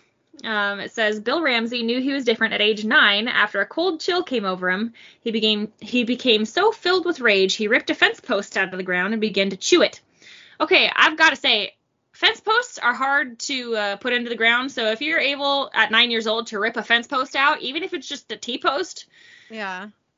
that's impressive. You know, like It it's is. gonna be a big like, don't put it in your mouth and fuck up your teeth like that. I mean, I guess nine year olds don't give a shit, but like, No. still, really? You're going to chew on it? That's an interesting instinct. Like, to chew try and chew on something because you're a mad. doggy with a stick.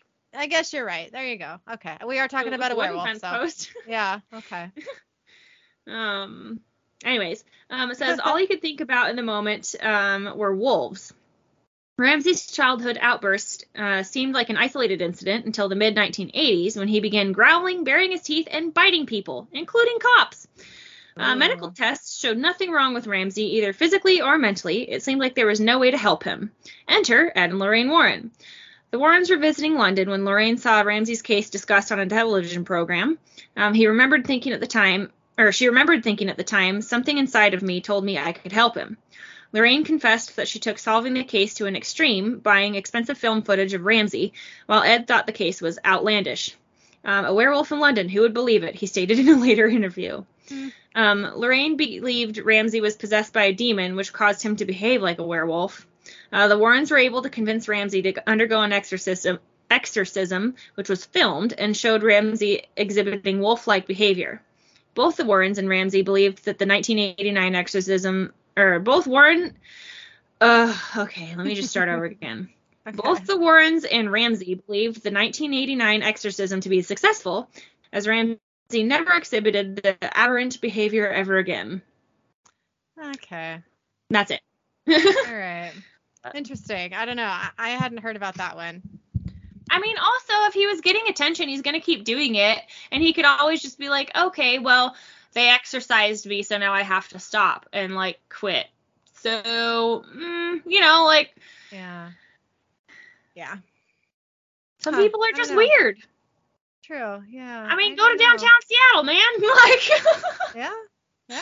you could probably find somebody there who's convinced they're a werewolf, probably somebody else who's convinced they're a vampire, and somebody else who believes they're a demon too. So, you know, like, Yeah. Yeah. You're right. Yeah. you know, like, Yeah. Huh.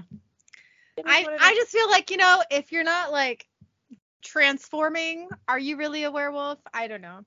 I feel like you'd at least have to be like extra fuzzy or something, you know, like, yeah. you know, like maybe in serious need of a waxing or something. I don't know. like, hmm Yeah. Yeah. I don't know. I'm gonna have to think about that one. yeah. So anyway, I okay, mean, eh, cool. whatever. It's an interesting Yeah. story. Do I believe sure that is. it's true? Eh, maybe not, but you know, whatever. Yeah. I would. I want to say though, I would love to go to the Warrens like museum. Their like collection of you know, it's like artifacts from the cases they've worked, like Annabelle, for instance, and like Mhm. their. I don't remember if it's their son or their nephew. Excuse me. I think it was like a son-in-law. yeah, like owns that property now, and it was one that you could visit, um, but it wasn't like zoned right or something, and so now it's closed to the public. Um, and I heard that that guy is sort of a tool. I don't know if that's true. That's what Zak Bagans taught me, the Ghost Adventures guy. So Well, I don't know also if that's, true. um right, that's right, right. competition, so well, I mean, he went. They they interacted because he. I think he's had Annabelle on the show, or he went there. I can't remember. There was like some drama afterwards with you know money. Basically, there was a an issue No. with how much the guy wanted to get paid. Um. So, but anyways, it's closed now. I hope that one day it opens back up because good goddamn, like you better believe I'm gonna go there and see Annabelle. yeah, I don't know that I would. I, I fucking would. So, so there's three Annabelle movies. Uh, I'm not going to talk too much about Annabelle because I know we covered her before, but um, the second one, which is Annabelle Comes Home, tells the story of when they Ed and Lorraine Warren take Annabelle to their place, right? And Mhm. part of that movie is filmed in their actual house, in their actual museum, and it there's a couple main actors, and one of them is I think her name is Katie Sarife, um, but she's uh, she plays Marie in the fan fiction episode that we just did. okay. So she's like all up in it, and it is one of the most fun scary movies that I've ever seen. Like it's fun, also it's truly terrifying. It's, uh, it's my favorite one of the whole franchise, like The Conjuring, all of it, because it's just so fucking fun. So Mhm. I'll make you watch it. You'll like it. okay. I think That's we it. started. You started having me watch I think we watched part of Robert the the, Conjuring. doll. Oh yeah, that has about- nothing to do with the, with this story, but yeah. That's the only doll related thing I think. Yeah, but I did we get through the whole thing? I don't know. I feel No, like it was didn't. also probably like two o'clock in the morning when we started it. So Yeah, we we did watch part of it, um, but we, yeah, I think we only watched like half an hour at the most, and then we had to do something else, which maybe Yeah. was go to sleep. I don't know. yeah. Yeah. yep. um. So what was your ass moment from this week? All right, this is a quick one, but uh, uh, a couple weeks ago, maybe more like a month ago, um, we went to uh, one of Killian's good friends' churches for like a you know Saturday kids movie night, right? So it was like it was Mhm. you know some of um some of the church kids, but also like Killian's. It was just a buttload of Killian's friends. It was really fun. They were watching like I Yeah. think Hotel Transylvania. And, um, Yeah. and all the all the parents were there, and we're just like snacking and talking Yeah. and whatever.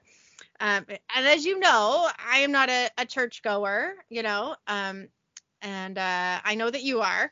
Um, so, and I think I text you from there because, good God, there I go. I could not stop saying, "Oh my God" to everybody. Like it just kept happening. We were just, and okay, I wasn't like saying it more than I normally do. I mean, at first, but then I got like scolded, not in an impolite way, but yeah. I still got scolded. Like hey, um. they were like, realize stop, where you're stop. at. And I was like, what did I even say? Yeah. I didn't even realize I said it. That's how much I say it, apparently, which uh, I'm fine with, but okay.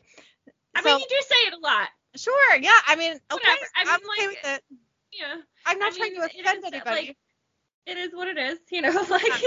but still, I mean, I should not, you know, I should know my surroundings and what's appropriate or not, right? So, like, still, I should have, you know, even had that thought at any point ever, and I didn't.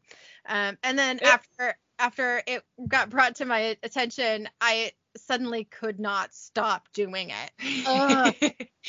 Either that or you're just noticing it more, maybe. May, well, I still should have like stopped, and I didn't. So I don't know. It just kept happening, and I just felt awful. And also like, what? Stop scolding me. I mean, it did. The scolding didn't happen, but like every time I said it, I was like, oh fuck. I mean, I didn't swear. I did swear. that would have been worse. Yeah, I swear. Um, okay, so yeah, I don't know. I, I- sometimes you know you get in those places where you're not supposed to behave or say you know a certain thing or way, Yeah. and I just I just go crazy with it. Like I don't know what's wrong with me, Rochelle. I mean, don't answer that. A lot of things are wrong with me, but We all have a lot of things wrong with us. yeah, it was it was it was a little mortifying and whatever. So so that that sucked. I sucked. But um as a side note, Eric went to the bathroom there and it's, you know, a public bathroom with multiple stalls. It's not Yeah. just like one toilet in a room, right? yeah. So it's got one of those automatic light timers. Eric Yeah. went in there. He was there for a few minutes, maybe five, and um, I, I he didn't tell me he was going to the bathroom. He was just suddenly gone. So I texted him. I was like, "Hey, where you at?" Because like there wasn't like other places to hang out really. Yeah, it's you know? like, um, what are we doing? Yeah. like, where'd you go? Yeah, and he was like, he texts me back. He's like, I'm in the bathroom, and then I get another text. He's like, I'm just sitting here and the lights went out. I was like, oh shit. Like, so I was like, you know, trying to tell Killian he needs to go in there and turn the lights on. But then Eric came out. Apparently, he just was like, oh yeah, I have a phone that I'm literally texting on right now that will light my way. So Still Oh, though, yeah, like yeah. it'd be kind of weird to be in a strange place in a bathroom, all of a sudden the lights turn off. You're like, I thought this was a church, you know, like at night watching a, watching a scary movie, although it was a kids scary movie, so whatever. But still, yeah, yeah, it's, Yeah. it was pretty funny though. Everybody got a kick out of it. So yeah. yeah, that's what happened. So anyway, what was your or asshole moment? Ugh, okay, so mine this happened a few uh a few weeks ago, but I don't know like what caused it or whatever. Now I know that it was well, here's the thing. I'm not certain that it wasn't Hunter the first night, but I also have no idea. It was it probably Maisie? yeah, but also just the way Hunter acted the first time it happened happened, I was like, mm, you look pretty suspicious, you know. Okay. But at any rate, so you know, first night, I like, well, I Travis was gone. I don't remember what he was gone for, but he was gone. And I wake up and there's this like horrible smell, and I'm like, what in the world is happening? Like, no. where is that? One of the dogs had pooped all over the floor, like, like like like uncontrollable diarrhea type. Like a big running pile, you know. Ugh, Okay. like yeah it wasn't like oh let me just pick up these few little pieces and like call it good no this was like a big pile of just run you know and it's like Yeah. oh god okay you know and like our carpet is old and it's you know it like gets in there Yeah. and you can't get it out because it's like the weird like not shag carpeting in there but like also kind of it's like a loose weave you know so it like gets Yeah, in there you know so okay I wake up, I cleaned it up, and I'm like trying to air out the house and all that sort of stuff. And I'm just like, okay, like it is what it is. I don't know what to do. So I go to bed, and the next night, Travis comes home, and it happens again. And that Oh, happened no. for three nights in a row. Dogs pooping in our bedroom on the floor. So like in our bedroom it's kind of weird. So like you walk into our bedroom door and there's like a hallway and on one side of the hallway is our closet and then in the middle there's our bathroom and then you keep going down the hallway and there's our bedroom which doesn't Mhm. have like both the closet and the bathroom have doors but our bedroom doesn't technically have a door other than to the whole like area, right? Yeah, yeah. And so in that hallway is where they were pooping, which is where it's like, okay, so like if I need to get to the bathroom or the closet or hey, out of the room, I have to like dodge these poop piles Yeah. that have been like happening over these last few it was disgusting. So yeah it was really bad. It was just like a constant like three nights in a row of dogs like pooping and waking us up. And then there was like a couple nights after that where there was just like constantly something happening every night whether it's like steve was like acting like he was gonna have a hairball but didn't but i still had to wake him up and run him out of the room and like yeah. all these different it was like a solid week of just like not getting a night to sleep without being woken up from something stupid. You know, it's one thing if it's like worth it, you know, like Yeah. Right. It's just like, why are we pooping in the house? We know better. Also, like, why do you have to sit, the cat? Like, why do you have to like sit on the bed right next to me and start looking like you're gonna barf on me? You know, like, yeah.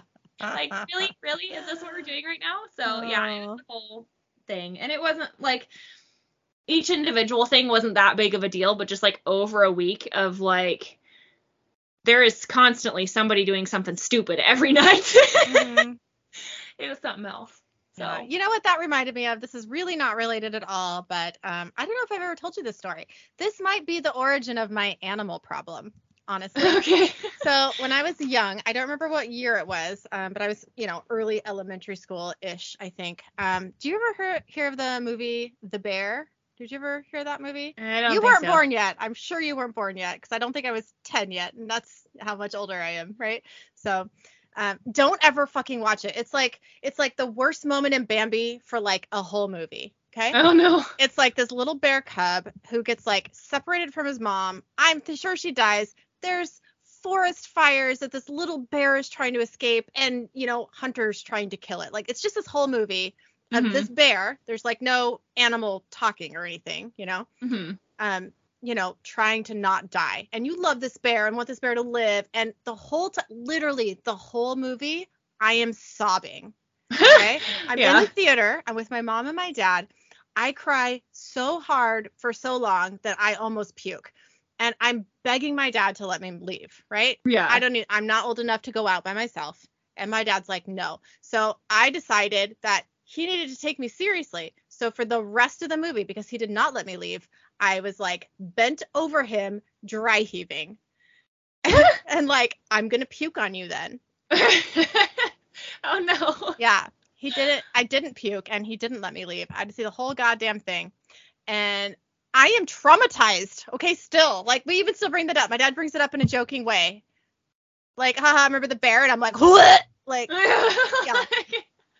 Yep. Like, gee, thanks. Yeah, like I don't think you realize like how awful that was. Great. or how awful it remains. Like my animal problem. I'm. I did not have an animal problem before then. Was Bambi sad? Yes. Did I survive? Yes. Did I watch more animal things? Yes. Not Yeah. after the bear. Not after Yeah. that movie. So Yeah. Okay. Anyway, I was just reminded by the whole puking over somebody. Thing. Oh, yep. Yep.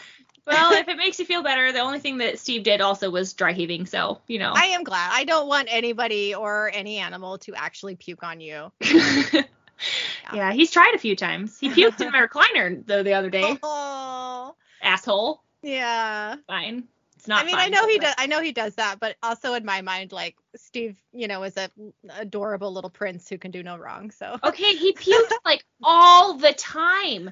Yeah. all the time. Like this cat, I'm not even joking you because he gets so excited about his wet food that most of the time when he's puking, it's because he eats his food so fast because he's so excited about it, even though he's got food 24 7. Literally, he's got an automatic feeder. He's constantly got food in the bowl, but he acts like he's starving and never eaten before every single night and like goes in there. And sometimes he doesn't puke. A lot of times he does. And he'll just sit there and like scarf it all down and then right back up and then comes at you and starts screaming for more food.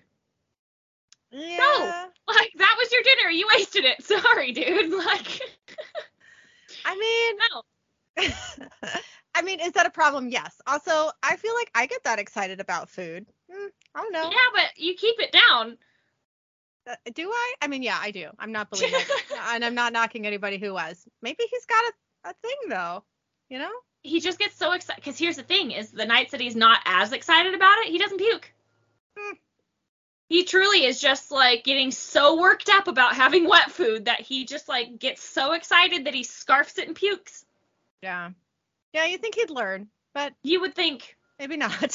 I've had him for three years and it's yet to change. Three years Well- I've been dealing with this puke ball. But Yeah, well, I mean, I'm sure he's not choosing to puke, but you would think he would learn. Yeah.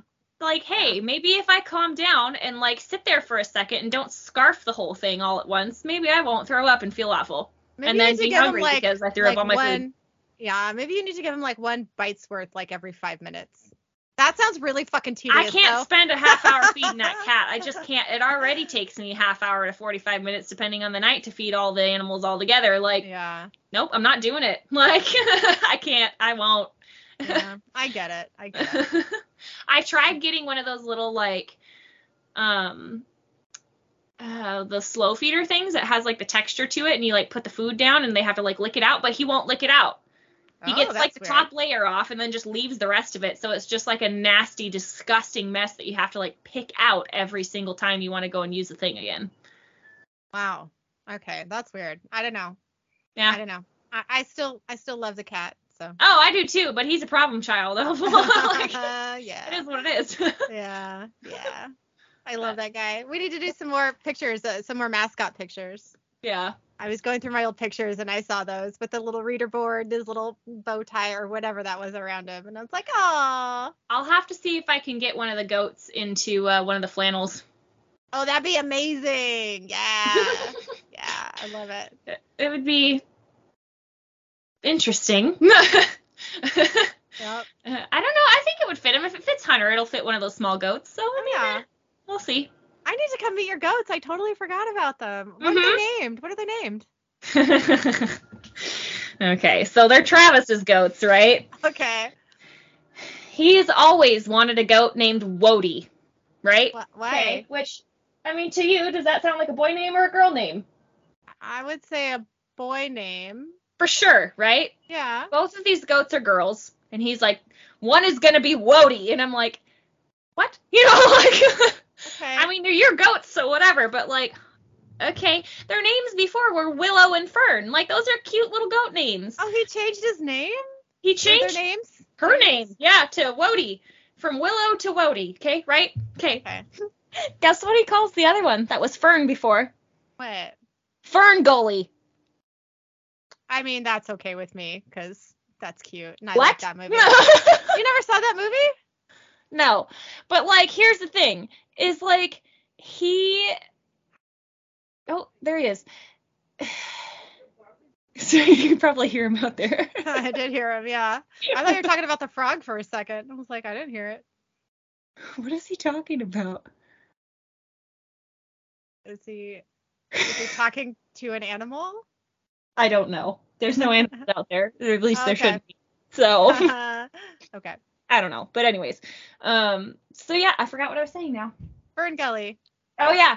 But it can't just I was like, okay, well I'm just gonna say fern. Fern. Yeah. No, he's like, it's like 50 cent. You can't just say 50 cent. Like, you can't say 50. It's got to be 50 cent. People call 50 Cent Fitty all the time. Yep. Okay. Okay. So, yeah, all right. those are the names. Okay. Well, okay. All right. I will meet them. Yeah. How big are they? You said they're little. Are they? So they're, They're, not- there's, they're the, like, Nigerian dwarf goats. Oh, okay. So they're, like, I don't know, probably, I would guess, like, maybe 30 pounds tops, the bigger one. Mm-hmm. Like, you can pick them up somewhat easily, you know, Oh. Unless they're squirming too much. Yeah. yeah. I can't wait to Catching meet them. tricky because they're so low to the ground, but hmm yeah. So, It'll Yeah. be easier for me. yeah. yeah. dive, Lynn, dive. All right. We'll see how that goes. All right. Well, thank you for listening to us and our shenanigans. You can email us at idgits and aspets podcast at gmail.com. The word and is spelled out. You can also find us on Facebook and Instagram under Idgits and Aspets, a supernatural podcast. Make sure to rate and review us on iTunes and send us your Idgit and Aspet moments for a chance to hear your story on our podcast. Thanks again. Thank you.